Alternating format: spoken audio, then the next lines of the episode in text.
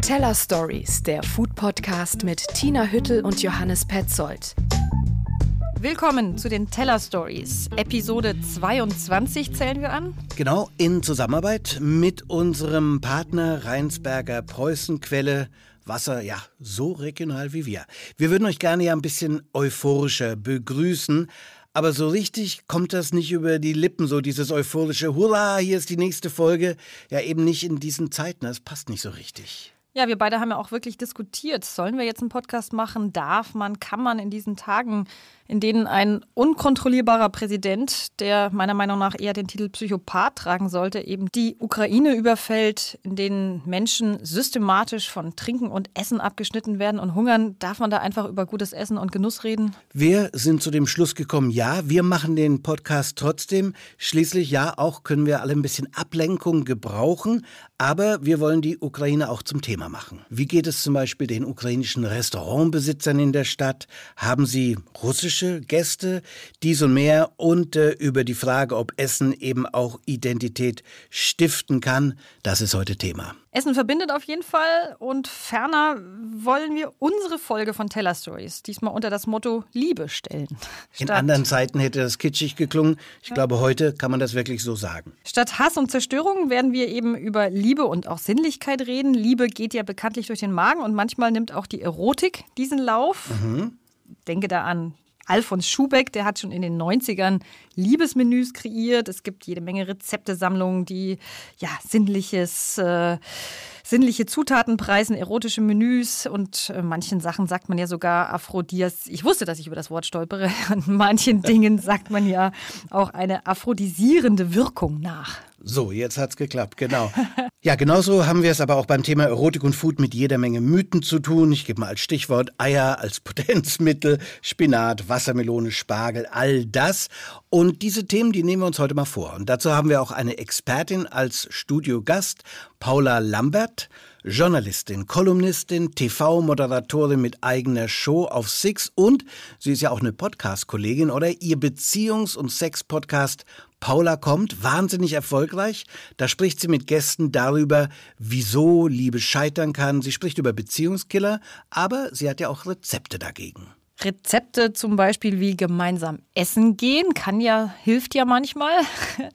Und ähm, Paula selbst ist begnadete Köchin und darüber werden wir dann später mit ihr reden, unter welchen Bedingungen Essen eben auch verdammt erotisch sein kann. Restaurants sind auf jeden Fall die Date-Verabredung Number One für Würde Paare. Würde ich sagen, Nummer eins, oder? Mhm. Genau. Und da gibt es aber auch jede Menge Do's und Don'ts vielleicht. Ähm, bei dem Thema fällt mir nämlich zum Beispiel sofort die traurigste Geschichte überhaupt ein.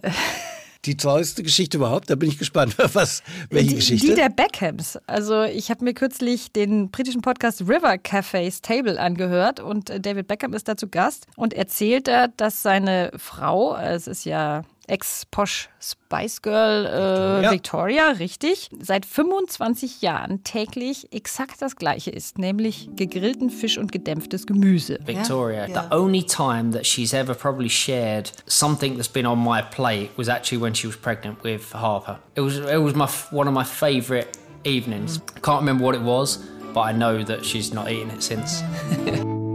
Und äh, Ausnahmefälle gäbe es dann ganz, ganz selten, erzählt David Beckham da. Zum Beispiel kann er sich an eine einzige Situation erinnern, an seinen Lieblingsabend. Das war, als äh, Victoria gerade schwanger mit der letzten Tochter war. Harper heißt sie. Harper, genau, ja. Und äh, das sei der absolute Wahnsinn gewesen. Ähm, da hätte sie einmal von seinem Teller etwas probiert. Und das war für ihn der schönste Abend seines Lebens. Und da musste was, ich fast weinen. Ja, kann ich mir vorstellen, was für eine packende Victoria und David Geschichte. Ähm, so viel dazu, welche Erotik sich eben manchmal beim gemeinsamen Essen nicht einstellt. Hm? Ja, weiterhin kriegt ihr heute von uns zu hören. Ähm, Johannes ist mal wieder in sein Musikarchiv gestiegen und stellt uns seine Top-Lieblingssongs vor, wo es sich um Sex, Food und Rock'n'Roll dreht. I really love your beaches, wanna shake your tree. I like your peaches, wanna shake your tree, singt Steve Miller in seinem Klassiker The Joker. Muss man schon sehr naiv rangehen, um zu glauben, Steve Miller berichtet hier von der Ernte im Herbst. Ich würde sagen, in dem Fruchtbarkeitsmetapher steckt ja schon alles drin, was man für Sex und Rock'n'Roll und Food wissen muss, oder? Was machen wir noch, Johannes? Also, du wirst testen und hast dein Essen mit dem höchsten Sinnlichkeitsfaktor in einem italienischen Restaurant gefunden. Richtig. Und für den Coffee Break hast du Zack Condon getroffen, bekannt als Beirut. Riesige Followerschaft in Berlin. Essen und Eros trifft äh, sich bei ihm bei Mexican Chili. I have this lifelong love affair with New Mexican food, which I find to be some of the best and most mis like underrepresented food in the world. Like it's the most unknown best food I've ever found in the world because nobody knows about it. No matter where I go, nobody knows about New Mexican chili. In diesen Tagen des Überfalls auf die Ukraine jetzt so unbekümmert über die Welt von Foodies und Feinschmeckern zu berichten, das fällt uns schwer, haben wir eingangs schon gesagt. Wir hatten überlegt, ob wir überhaupt einen Podcast machen. Corona fand ich ehrlich gesagt zeitweise natürlich deprimierend, aber jetzt zum ersten Mal ist mein Lebensgefühl tatsächlich, äh, ja, dass alles so ein bisschen sinnlos und äh, unbedeutend mhm. ist, was äh, ich hier mache. Und es kommt mir fast unwirklich vor. Aber gleichzeitig hilft es auch nicht. Ähm, man muss auch dagegen ankämpfen. Und ähm, da haben wir auch gedacht, besser, wir beschäftigen uns jetzt auch mit dem Thema hier. Johannes, du bist äh, auch losgezogen, du warst in Berlin unterwegs, du hast ukrainische Restaurants und Supermärkte in Berlin besucht. Ja, muss man ja auch dazu sagen, es gibt nicht viele ukrainische Restaurants in Berlin. Eins, das ich kenne, ist das Gusulka in Rudo.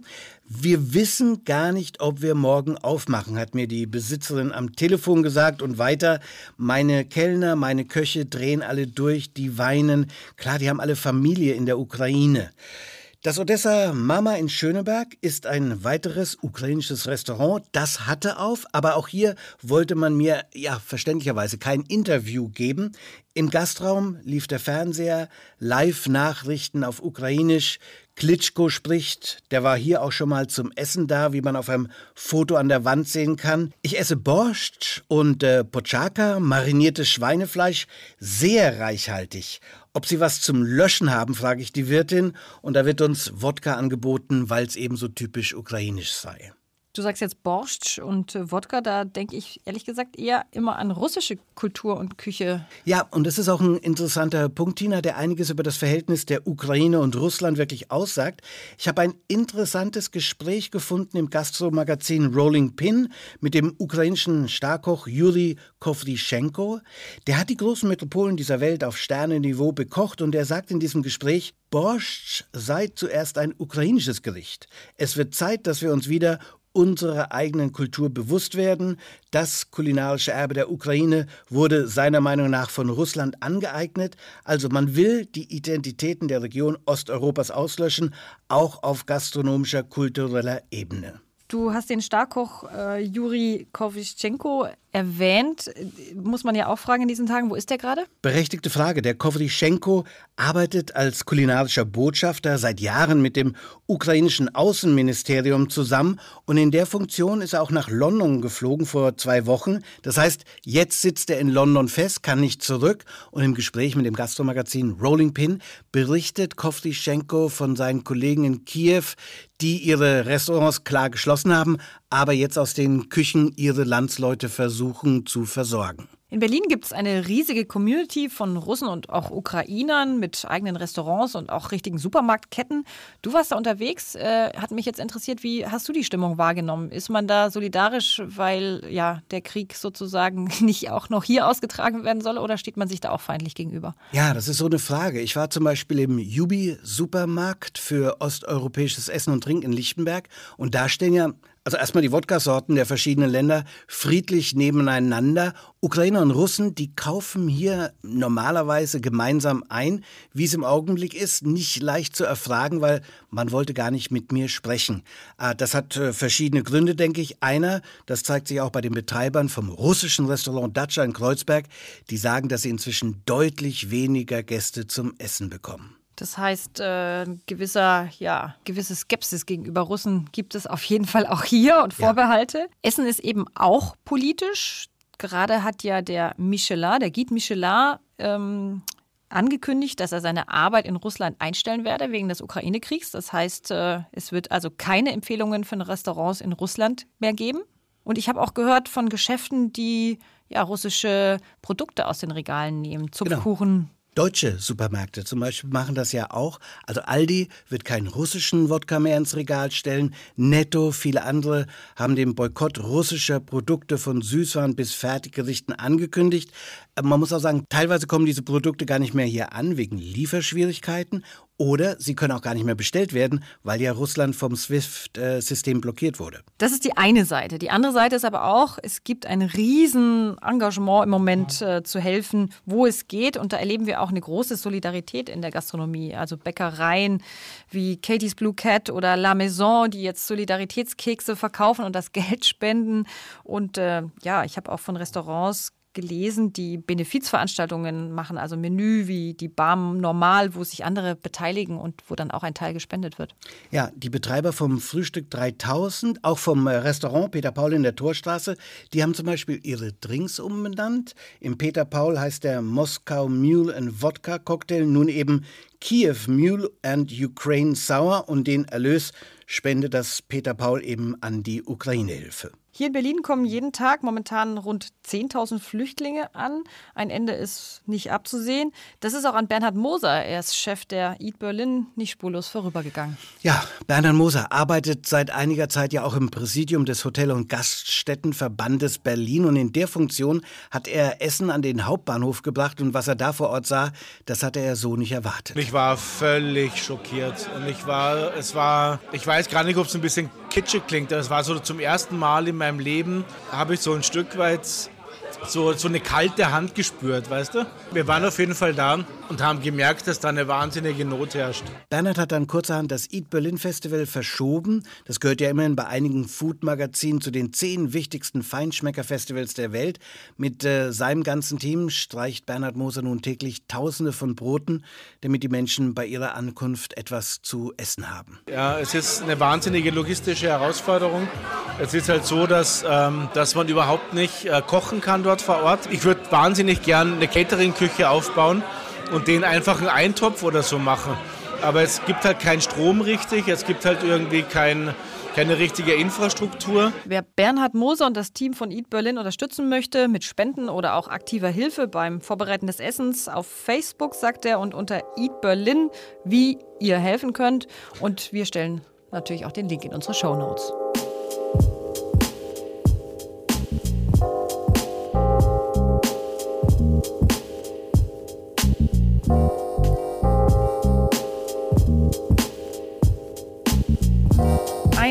Eleganten Übergang gibt es jetzt hier einfach nicht, Johannes. Es geht jetzt um etwas Ablenkung, würde ich sagen. Und die tut ja von Zeit zu Zeit auch mal Not.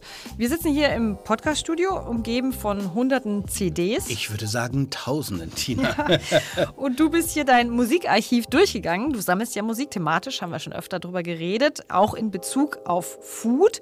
Und für unser heutiges Thema, nämlich Essen und Erotik, lieferst du uns jetzt auch den passenden Soundtrack. Was hast du?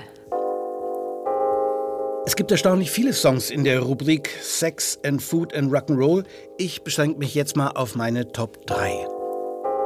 Du glaubst gar nicht, wie oft Eiscreme der Überträger der Sexy News sein kann. Vielleicht weil das süß, kalt, erfrischend ist. Hier klopft jedenfalls der Eiscreme-Verkäufer Tom Waits an die Tür.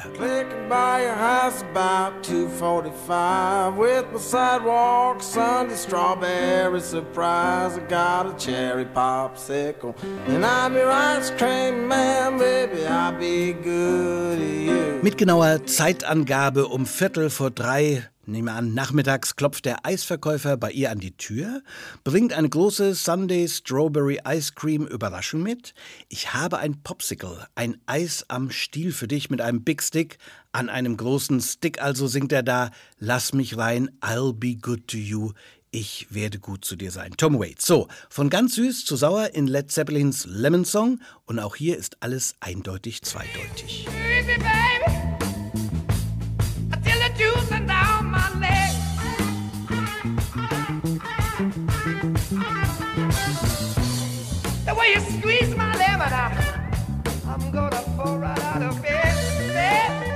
Squeeze, squeeze me baby until the juice runs down my leg. Quetsch mich wie eine Zitrone, bis der Saft mein Bein herunterläuft und damit auch keine Fragen offen bleibt, um was es geht, wo hier die Zitrone ausgequetscht werden. Der Hinweis, the way you squeeze my lemon, I'm gonna fall right out of bed. So wie du meine Zitrone ausdrückst, falle ich gleich aus dem Bett. So, hier kommt Rihanna. Und es ist zwar noch nicht ihr Geburtstag, sagt sie selber, aber vielleicht kann er mit ihr schon mal die Verzierung vom Cake runterlecken.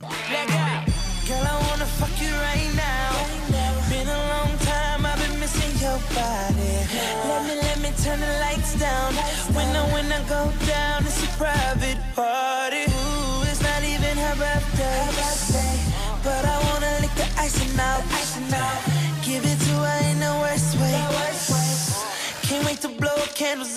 Ich möchte, dass du reinbeißt. Cake, Cake, Cake. Sollten da noch irgendwelche Fragen offen bleiben, dann wird Rihanna am Schluss von diesem Song wirklich ganz deutlich I wanna fuck you right now, get on my body. Happy Birthday, Rihanna, darf man da nur wünschen.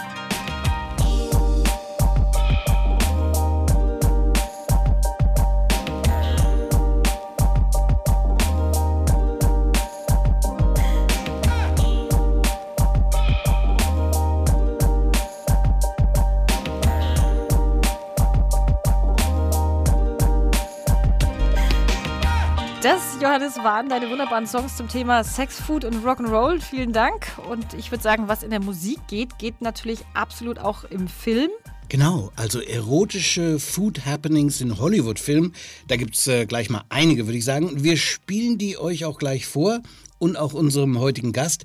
Die ist nämlich gerade hier im Studio angekommen. Hallo Paula, würde ich sagen. Hallo, danke für die Einladung. Ja, nee, wir finden es schön, dass du da bist. Und ich verrate das jetzt auch und leg's offen. Wir kennen uns ja auch privat jenseits der Fernseh- und Podcast-Welt. Und ich habe jetzt tatsächlich lange überlegt, wie ich dich hier, unter welchem Label ich dich hier vorstelle. weil ich weiß ja, was du hier alles machst oder was du alles auf die Kette kriegst. Also du bist äh, Journalistin. Ich kenne dich noch aus deiner Zeit äh, bei der Süddeutschen, glaube ich. Dann äh, hast du eine Kolumne, du bist äh, Autorin von erfolgreichen Ratgeberbüchern. Dein letztes ähm, heißt Geh schon mal in dich. Das Glück kommt noch nach. Nee, Kommt, kommt dann nach. das Glück Ja. kommt danach. Wunderbar. Aber auch noch, also beides. ja.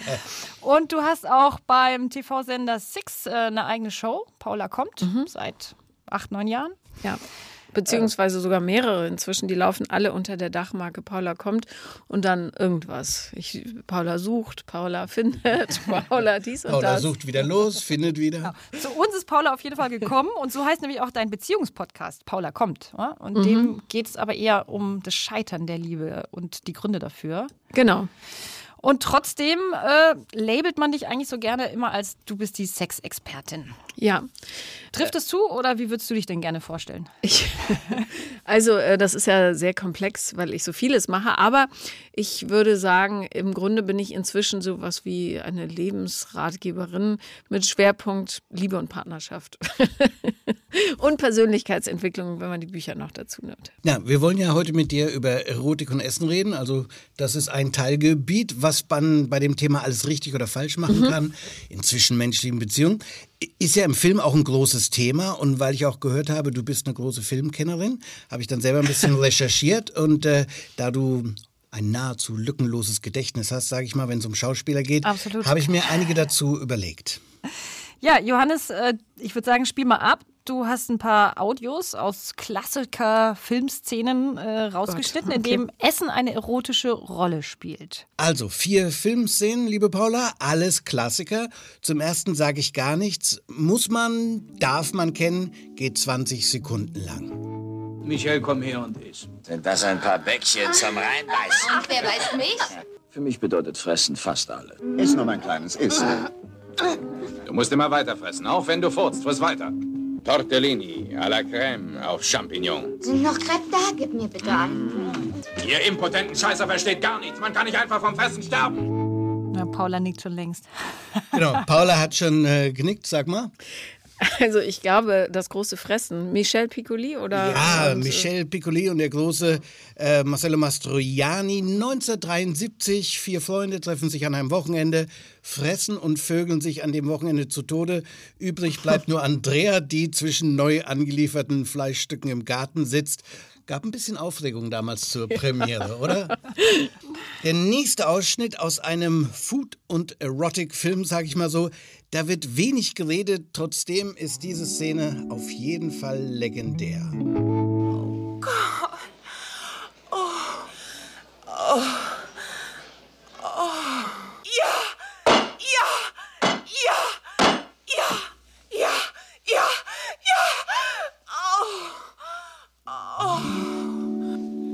Will genau das, was sie hatte. Und was wenige wissen, ist, dass die Frau, die das sagt, ich nehme genau das, was, oder ich will genau das, was sie hatte, die Mutter des Regisseurs Rob Reiner ist. Wahnsinn. Rob Reiner hat ihn gedreht 1989. Wir haben gehört, Mac Ryan für die Szene, für die sie immer erinnert werden wird. Und Billy Crystal sitzt ihr etwas peinlich betroffen gegenüber. Der Film heißt, Paula? Harry and Sally oder When Harry Met Sally. Aber die schönste Szene in dem ganzen Film ist, wenn Harry am Anfang die Weintraubenkerne versucht, aus dem Autofenster zu spucken, als sie in New York ankam. Und er sagte, ich roll dann mal das Fenster runter. Aber Ja. die, die fand ich immer nicht so gut. Aber Szene. das ist die eine Szene, die übrigens äh, in welchem Restaurant gedreht wurde, wenn du schon so ein Fachwissen hast. Das weiß Fun ich nicht. Fact: in Katz Delikatessen an der Lower East Side in Manhattan. Woody Allens Lieblingsrestaurant. Und Siehste, äh, die Frau weiß alles. Genau, ja. da kann man dich nicht mit hinters Licht führen, da schon mal äh, nicht. Also, Nummer drei, muss ich sagen, ein Ausschnitt ohne Worte, ohne Geräusche, nur die Musik, weil in dieser Szene, die ganz, ganz viele kennen, ich wäre überrascht, wenn du nicht, ähm, nicht gesprochen wird, sondern man ich, sieht nur, was geben. passiert. Sie, sie weiß es, sie weiß es.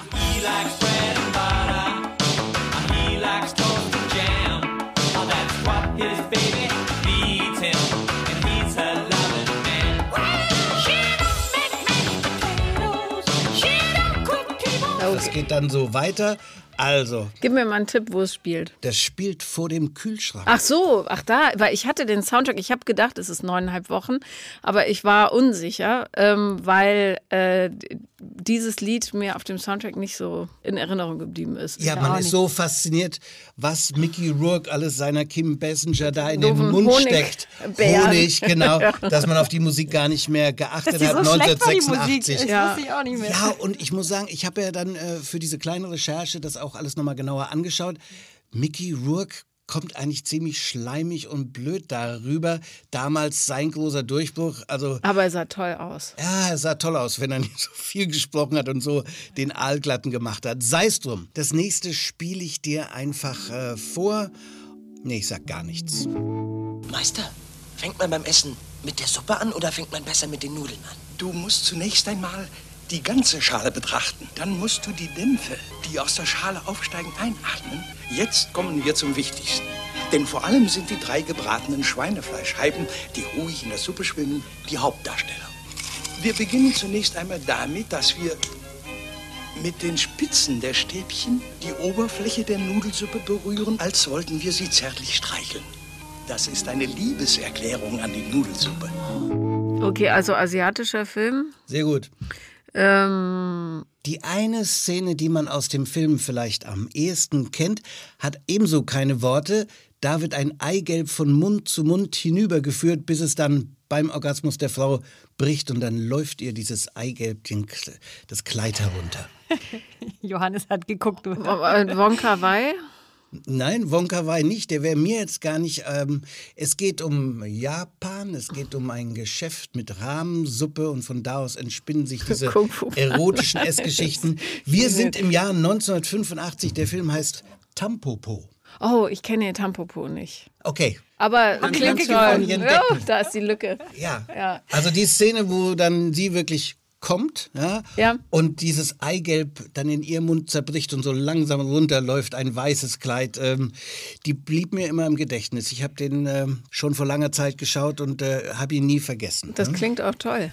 Also. Also du hast dich wunderbar geschlagen. Drei von vier würde ich auch sagen. Ähm, ist- Und einen Film, den man nicht kennt, kann man auch nicht wiedererkennen. nicht Ja, aber du, trotzdem, vielen Dank. Ja, Paula, ich äh, weiß gar nicht, bei diesem wahnsinns großen Feld Erotik und Essen, wo beginnen? Ähm, ich habe gedacht, vielleicht fangen wir einfach mal beim ersten Date an. Das ist, äh, statistisch führt das am häufigsten ins Restaurant. Was sagst du da als Expertin? Gute Idee oder eher No-Go? Also, das Problem an der Restaurantsituation ist ja, dass man für eine gewisse Zeit äh, nicht woanders hin kann, außer auf die Toilette. Darum fände ich es wesentlich kreativer und auch schlauer, weil man viel mehr lernt über den anderen, gemeinsam einkaufen zu gehen im Supermarkt für irgendein mögliches Essen. Vielleicht sogar, dass jeder einfach das in den Einkaufswagen tut, was er normalerweise isst. Und dann kommt man gut ins Gespräch. Ich glaube, da lernt man relativ viel über das Wesen des anderen. Man sieht auch, wie der interagiert vielleicht oder die, je nachdem, ähm, mit äh, dem Personal, was da rumläuft und so. Ich glaube, der Gang in den Supermarkt ist der bessere Move. Ah Ja, interessant. Und was würdest du dann sagen, was sagt die Wahl, was du da einpackst, dann über die Person aus? Naja, wenn jemand nur Fastfood reinschmeißt und man selber aber Gourmetküche bevorzugt, weiß man schon, das hat, birgt sehr großes Konfliktpotenzial. wenn jemand nur Sachen einkauft, die im Sonderangebot sind, obwohl er die wirtschaftlichen Möglichkeiten hätte, ist er vielleicht sehr geizig oder ähm, und so weiter. Also da gibt es eine wirkliche Bandbreite. Ich glaube, da kriegt man schon ein gutes Bauchgefühl für. Lass uns mal ein paar Sachen in den Einkaufskorb werfen. Es gibt ja viele Lebensmittel, die haben angeblich äh, eine natürliche luststeigernde Wirkung. Bullshit oder nicht? Was sagt da die Erfahrung? Also ich weiß das zum Beispiel von Chili, sagt man das. Okay, kann man sagen. Kakao, Austern. Ja, Austern. Kakao, Austern, äh, tatsächlich Spinat habe ich gelesen, Oh Spargel. Wegen Popeye. Ich habe auch schon mal äh, im Fernsehen logischerweise darüber berichtet.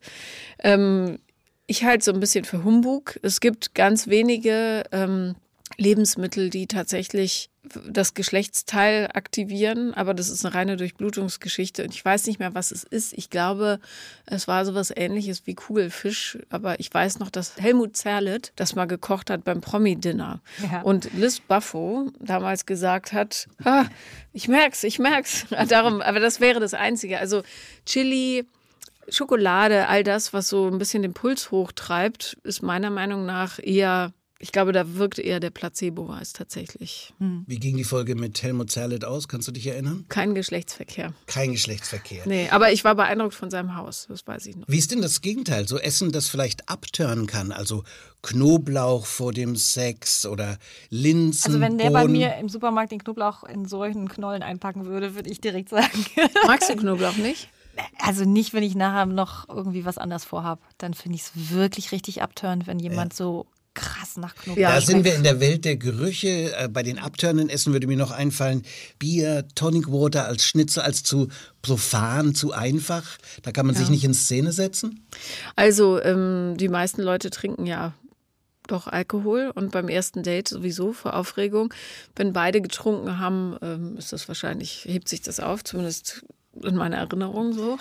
ähm, aber was ich auch nicht gut finde, ist, wenn jemand so, also witzigerweise riecht der Bieratem nachmittags anders als abends. Aber so ein tagsüber Bieratem finde ich richtig widerlich. Oder so ein Döneratem. Also grundsätzlich muss man da schon ein bisschen Vorsicht walten lassen, finde ich. Ich würde jetzt auch nicht Austern essen oder Knoblauchbrot oder so. Austern, wieso nicht? Weil, ja weil das so fischig riecht. Ah, okay. Oder Roquefort oder irgendwie. Und es gibt Leute, die haben eine echte Aversion gegen Austern. Das darf man nicht vergessen, weil es ist ja, Ja. nur sowas.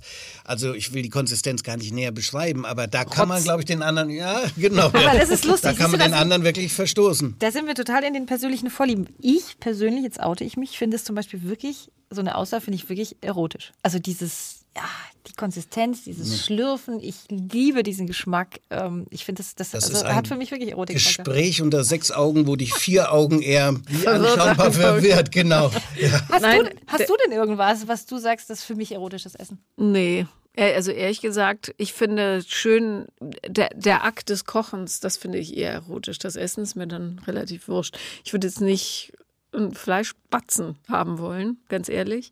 Lieber einen schönen Salat. Ähm, und obwohl ich nicht so sehr auf Pasta stehe, vielleicht ein kleines Pastagericht. Das wäre so. äh, Wichtig dabei ist die Liebe, mit der es gemacht ist. Aber, ähm, und Fleisch essen ist ja eh nicht so innen mehr. Darum.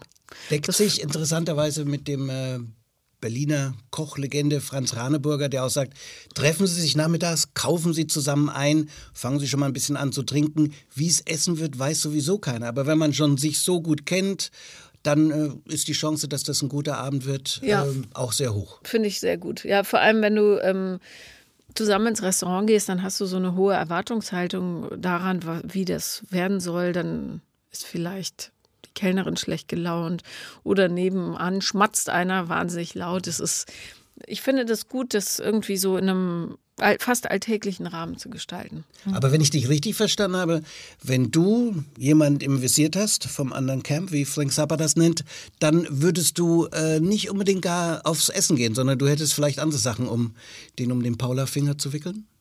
Ich bin ja wahnsinnig schlecht im Flirten. Und ich bin auch nie so eine Männerfrau gewesen, wo also die Männer ansprechen oder so. Und ich andersrum auch nicht. Ich musste ähm, immer mich betrinken und dann wild und gefährlich werden und dann hatten sie keine Chance mehr. Also ich, jetzt ist es in der Tat für mich eine relativ schwierige Lebenssituation, weil ich in, einem, in einer Alterskategorie bin, wo ich schon unsichtbar bin. Und vor allen Dingen ist es, glaube ich, ein Problem. Ich finde, die meisten Oh, ich finde, die Menschheit hat sich jetzt nicht so gut entwickelt in den letzten Jahr, Jahren und Jahrzehnten und darum bin ich vielleicht auch ein bisschen anspruchsvoll, was so die Gesellschaft angeht. Ähm, also ich werde euch berichten, ob mich jemand in die Liebe kochen kann. Okay. Wahrscheinlich nicht. Ich, bin, ich wäre eher so ein Ausflugstyp. Alle, die das jetzt hören, es gibt eine Chance, aber sie ist nicht am gemeinsamen Esstisch mit Paula. Mich, mich interessiert jetzt aber der Moment, wenn du wild und unberechenbar bist. du hast ja ähm, bestimmt auch äh, schon alles Mögliche ausprobiert oder zumindest deine Gäste in deinen äh, diversen äh, Paula kommt oder Paula sucht, haben einiges ausprobiert. Was kann man denn mit Essen, wenn man wild und unberechenbar ist, noch anstellen, außer es dann tatsächlich zu essen? Also, ähm, du wirst mich nie in einer Situation finden, wo ich mich mit Essen einreibe oder einreiben lasse. Keine Schokolade auf mir, keine Schlagsahne bitte. Ich will auch nicht gefüttert werden, ich bin kein Baby. Also so, eine, so schön die Szene da von neuneinhalb Wochen auch ist, ähm, ich glaube, ich würde mich um, also ich würde um mich schlagen. Also nicht, weil es mir schwerfällt, Kontrolle abzugeben, sondern weil ich will auch nicht, ich finde es nicht sexy, mit Essen beschmiert zu werden. Das tut mir auch so leid um den Honig. Wenn da so literweise, was für eine Verschwendung. Ich kann da, da bin ich zu rational, glaube ich. Aber also eine meiner ganz, ganz großen Leidenschaften in dieser, auf dieser Welt sind mit Schokolade überzogene Erdbeeren. Ja. An so einem blöden Holzspieß. Das ist für mich auch der einzige Grund, auf eine Kirmes zu gehen. Ich gehe dahin, kaufe das und dann gehe ich wieder. Ja, das war's. So, und wenn ich feststellen würde, dass mir jemand das gemacht hat und mitgebracht hat, dann wäre, glaube ich, wirklich schon das Rennen fast gelaufen. Ich bin zwar allergisch gegen Erdbeeren inzwischen, aber das macht nichts. Aber auch wenn du das so beschreibst, denke ich auch so, äh, ich hatte mal eine Situation, wo ich eingeladen wurde, die Spaghetti von der anderen Seite ran zu zuzeln, wie wir im Süden sagen, dass man sich dann vielleicht So wie bei halber, Susi und Storch. Ja, genau, auf halber Spaghetti-Länge trifft. Und äh, obwohl ich interessiert an, an dem Gegenüber war, muss ich sagen, fand ich das auch keine coole Idee. Also ich muss nicht über eine Spaghetti da näher kommen, das geht auch ein bisschen anders. Okay, also wir halten fest, Essen dann doch einfach nur Essen und nicht äh, für andere äh, Zwecke äh, des erotischen ja. und, Spielens. Und äh, was, ich, was ich aber toll finde, ist ein guter Geschmack, was Essen betrifft. Also wenn jemand nur ähm, fertig so Convenience-Produkte ausleert auf dem Teller, dann finde ich das, also es wäre nicht so mein Typ Mensch einfach. Also sexy ist der, der wirklich auch gut kochen kann. Ja, oder, oder Wert darauf legt, dass es vernünftig ist. Wenn man älter wird und gerade wenn man es ein bisschen hat krachen lassen in den Jahrzehnten davor, weiß man die Ruhe zu schätzen und die Intimität vor allen Dingen. Und Kochen miteinander oder füreinander hat was wahnsinnig Intimes. Genauso wie inzwischen, ja, schöne Abendessen unter Freunden schöner sind, als die Nächte im Club zu verbringen, ist einfach so. Ähm, glaube ich, dass diese dann plötzlich aufkeimende Leidenschaft, die erwischt uns ja alle irgendwann, also muss es richtig sein, ähm, dass die was damit zu tun hat, dass man äh, es schätzt, so einen intimen Rahmen zu schaffen. Zumal das Kochen an sich ja auch was extrem ähm, Erdendes hat und wer zur Ruhe kommen will, dem kann ich extrem empfehlen, sich mit Kochprozessen auseinanderzusetzen, weil du in wenigen Augenblicken so praktisch zur Ruhe kommst wie da. Besser als Meditation manchmal. Und besser als Sex dann. Hm. Ganz, ganz lieben Dank, Paula. Ja, herzlichen Dank. Hat voll Spaß gemacht. Jetzt hätte ich gern ein paar Erdbeeren. Naja.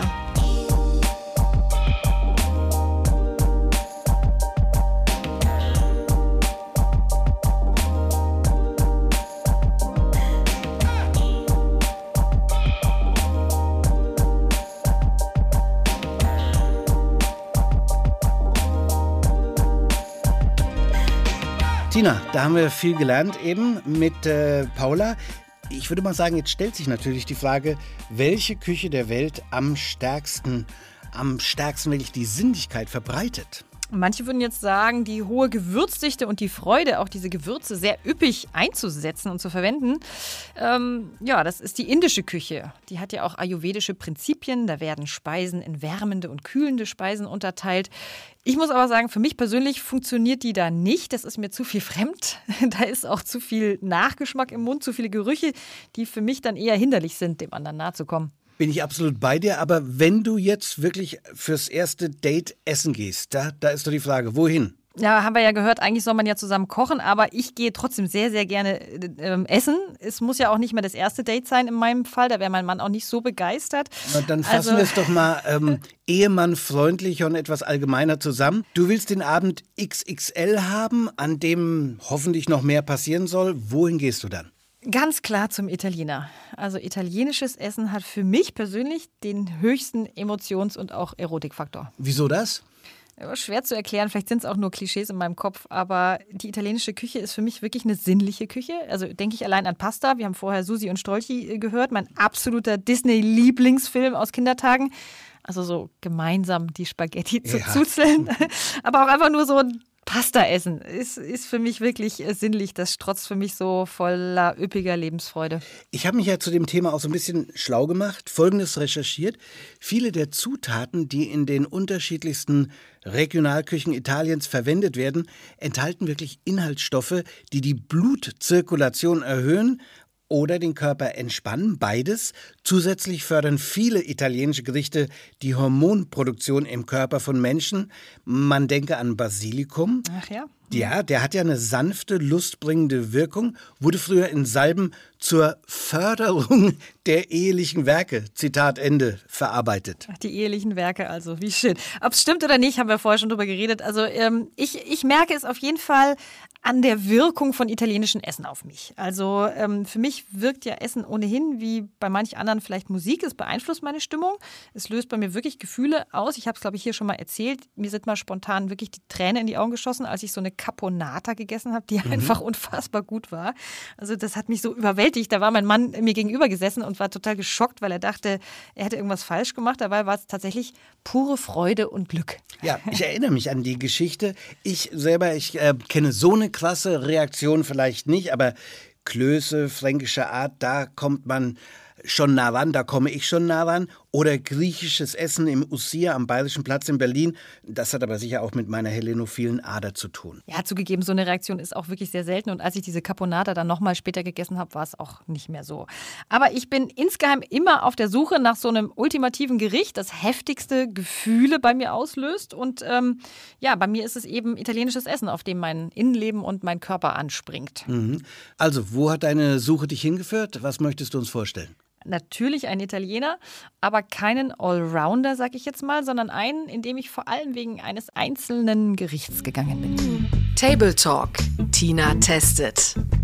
Äh, was mir auffällt, du verwendest in äh, Zusammenhang mit Restaurants öfter mal diesen Begriff Allrounder, so wie eben. Was, äh, was meinst du eigentlich damit?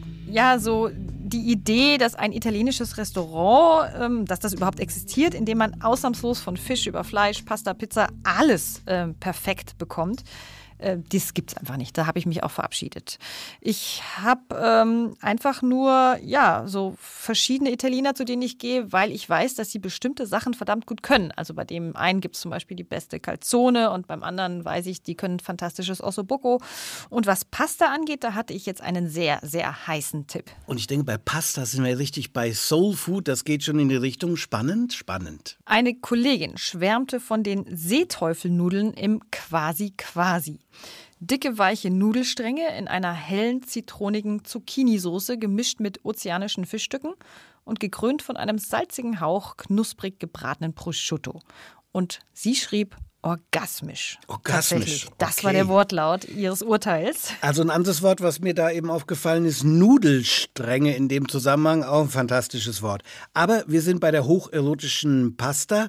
Ich nehme an, du bist auf den Tipp sofort ins Quasi Quasi. Was ist das für ein Laden? Na klar bin ich dahin. Ähm, das quasi quasi ist etwas abseits gelegen. Ein ganz kleiner Italiener im noch nicht so gentrifizierten Teil von Alt-Treptow. Früher war das mal veganes Café und Deli und jetzt ist er einfach im Trattoria-Stil sozusagen umdekoriert. Es gibt zusammengewürfelte Holztische und Stühle, unverputzte Backsteinwände mit etwas Kunst. Und was gibt's außer der, wie heißt es, orgasmischen Pasta? Ja, ebenso klar und einfach wie dieses Lokal ist auch die Karte gehalten. Es gibt so drei bis vier jeweils Vor-, Haupt- und Nachspeisen. Quasi Quasi muss man wissen, macht keine Pizza.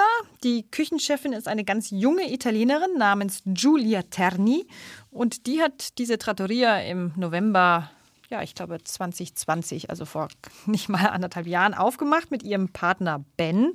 Und äh, naja, mein erster Blick auf der Karte war natürlich sofort, ist diese Pasta noch drauf? Die Karte wechselt ja, je nachdem, was es sozusagen gerade äh, auf dem Markt gibt. Okay, und war die Pasta noch drauf? Ja, Erleichterung. Die Seeteufel Tagliatelli standen noch drauf.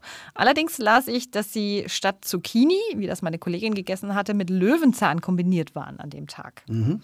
Und jetzt will ich die Spannung aber etwas erhöhen, bevor ich verrate, wie es dann geschmeckt hat und vor allem, wie es gewirkt hat. Es gibt ähm, tatsächlich kaum ein Gericht, was äh, über 18 Euro kostet. Also die Preise sind wirklich extrem fair. Pasta kostet dort 13 Euro und ebenso bodenständig und günstig im Vergleich zum teilweise verrückt gewordenen Berlin, was ähm, die äh, Weinpreise auch angeht, äh, sind die da gehalten. Also ein Spritz äh, oder auch so ein Hauswein Montepulciano für 4,50 Euro habe ich schon lange nicht mehr gefunden. Tina, das ist ganz toll, aber es geht hier um orgasmische Pasta, von der du uns immer weghältst. du meanderst immer weg von der Pasta. Ja, Bitte. warte, warte. Ich habe nämlich noch einen wunderbaren Artischockensalat Oh auch ja. gegessen. Den will ich dir auch noch erzählen. Also der fiel so in die Kategorie gesunde Mittelmeerküche. Der hat wirklich sonnig, frisch und fröhlich gemacht und äh, auch so ausgesehen.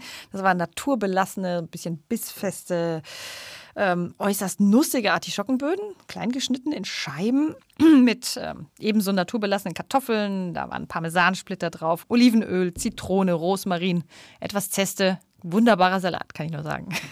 Schön und gut. So schmeckt Urlaub. Und noch ein Gericht, bitte, darf ich noch. Nämlich, es gab ähm, Sardellen im Tempuramantel. Also frisch, tatsächlich, man war wie am Strand äh, plötzlich katapultiert.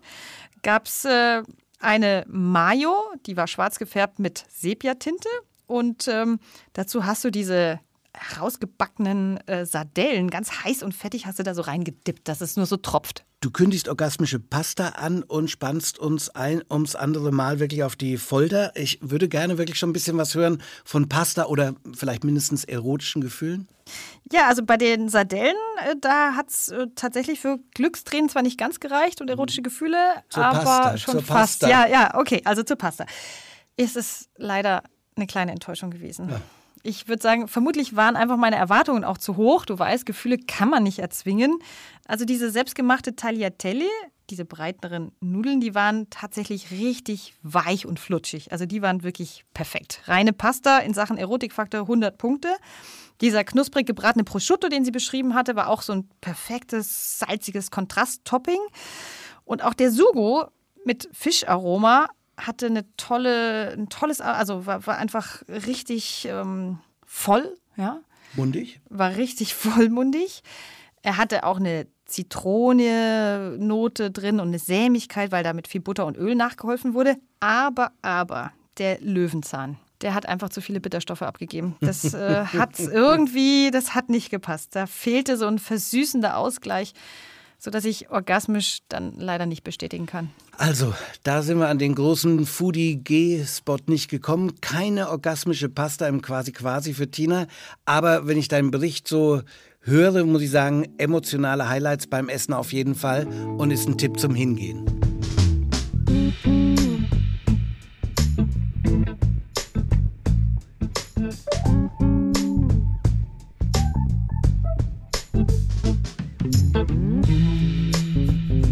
Tina, für dich hat Pasta den größten Erotikfaktor. Für unseren Coffee Break Gast ist es Chili, von denen er nicht die Finger lassen kann, wie er mir selber verraten hat. Du hast nämlich Beirut getroffen, alias Zack Condon. Und ich bin mir sicher, viele Hörer kennen Beirut, das Bandprojekt des US-Amerikaners Zach Condon.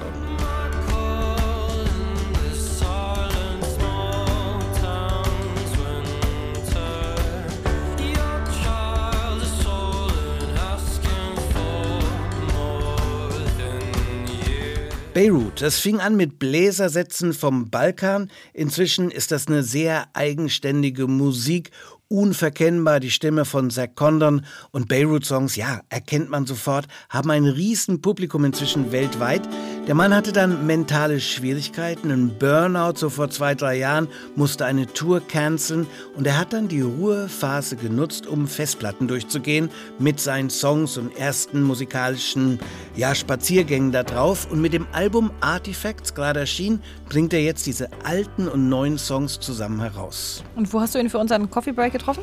Schon per Zoom, aber dennoch um die Straßenecke. Zach Condon wohnt seit mehreren Jahren in Berlin, deswegen konnte er mir auch seine Restaurantfavoriten hier empfehlen. Er ist ja, ein Foodie auf seine Art, wie er zu seiner Leidenschaft zum Essen kam. Das erzählt er uns in diesem Coffee Break der etwas anderen Art. Coffee Break.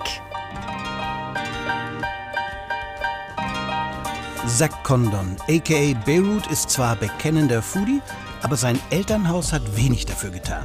My mother and father come from a generation of Americans where they grew up with such horrible processed foods that they lost any family recipes they might have had. Um, I did grow up with like a kind of a roast beef, gravy, and mashed potatoes. Very simple Irish food. Nothing interesting, however. And the truth is, neither of my parents could cook. They were they were terrible cooks. So I grew up thinking home cooked food was punishment for when you couldn't afford to eat out.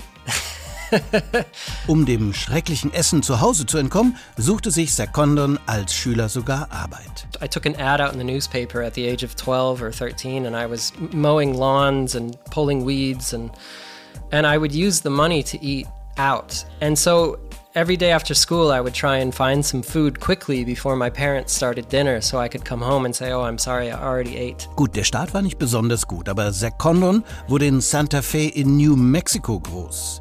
Die Rettung für seinen Gaumen gab es gleich um die Ecke. I have this lifelong love affair with New Mexican food, which I find to be some of the best and most mis like underrepresented food in the world. Like it's the most unknown best food I've ever found in the world because nobody knows about it. No matter where I go, nobody knows about New Mexican chili. Chili und New Mexico sind für Zach Condon die Erfüllung seiner Foodie-Träume, besonders im September. It's the smell of chili roasting on an open fire. Because every September, uh, every late August and September is chili harvest season in New Mexico. So every parking lot in all of Santa Fe, all of Albuquerque, Espanola, wherever you are, they they bring just mountains of chili and they put them in these giant metal cages and they swirl them around over open fire so that they start to roast and that the skin blackens and the smell is through the entire city and it's like it's like the hungriest time to be alive. Seit fünf Jahren wohnt Zach Condon in Berlin. Die Stadt ist nicht gerade für ihre mexikanische Chili-Küche bekannt, aber Zach Condon hat eine Oase gefunden für seine Chili-Leidenschaft. There's a restaurant on the no, not a restaurant, a little chili specialty shop that serves Mexican food. They have really good refried beans, corn tortillas, and they had red New Mexico dried red chilies. And it's I don't know the name of it, but it's on the corner of Greifswalde and Danziger Straße in Prenzlauer Berg. And they I I was blown away. I couldn't believe it. I hope they're still there. I don't know. Ich glaube, Zach Condon hat da die Stadtkarte etwas verschoben. Der Shop ist nicht direkt am Friedrichshain, sondern er meint den Chili- und Paprika-Shop Danziger Ecke Greifswalder. Gleich gibt es noch einen Restaurant-Tipp von ihm, aber erst einmal Zach Condon über den Zusammenhang von Musik und Essen. Gehören für ihn ganz eng zusammen. I always thought of music as this utterly transcendent, uniquely human experience that has nothing to do with like the boring quotidian day-to-day bullshit. In the same way that food is just this like extremely instinctual drive and I often equated like me sampling musical styles around the world as almost like a chef who travels and then brings back a certain spice from from a part of the world that he wasn't familiar with before. And he can't he falls in love with the taste and he brings it home with him. It makes no sense why people love taste as much as they do. It's not just so that we survive. It's it, there's something more to it. And in the same way that music biologically evolutionarily it makes no fucking sense why we should love organized sound waves to such an extent that we feel actual euphoria from it. But there you have it. And I find those similarities to be extremely amazing. Zach Condon. Ein Gespräch über Essen und Musik endet mit einem weiteren Foodie-Tipp von ihm für Berlin. One of my favorite restaurants is right on the, it's like on Am Friedrichshain. It's, I think it's Am Friedrichshain 1. I remember the address, but not the name of the restaurant. It's a Lebanese restaurant. And you basically order meze platters. What I like to do when I go there is order, you know, grape leaves and, and meats and hummus and all these different things and, and just make your own kind of meal out of it. And I think they do a really good job of it. Coffee Break. Lustig, ich glaube, ich kann an der Stelle Aufklärung äh, verschaffen. Quadmus heißt das Restaurant, was er da sucht. Es ist libanesische Küche im Prenzlauer Berg, war ich auch schon und finde ich auch wirklich richtig gut. Und ähm, interessanterweise ist das auch der Lieblingslibanese eines anderen Musikers, den ich über ein paar Ecken kenne, nämlich Igor Levit. Stabpianist, Deutsch-Russe und in diesen Tagen auch politischer Aktivist. Er hat sein Konzert kürzlich mit der ukrainischen Nationalhymne begonnen. In der nächsten Teller Stories Episode geht es bei uns um Ghost Kitchen. Das ist ja ein relativ neues Phänomen in Berlin, nicht so in China. Da ist es als Businessmodell nämlich schon längst präsent.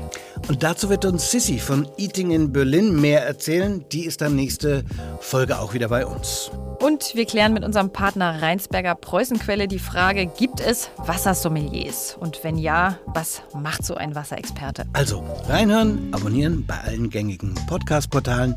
Wir hören uns. Teller Stories, der Food Podcast mit Tina Hüttel und Johannes Petzold.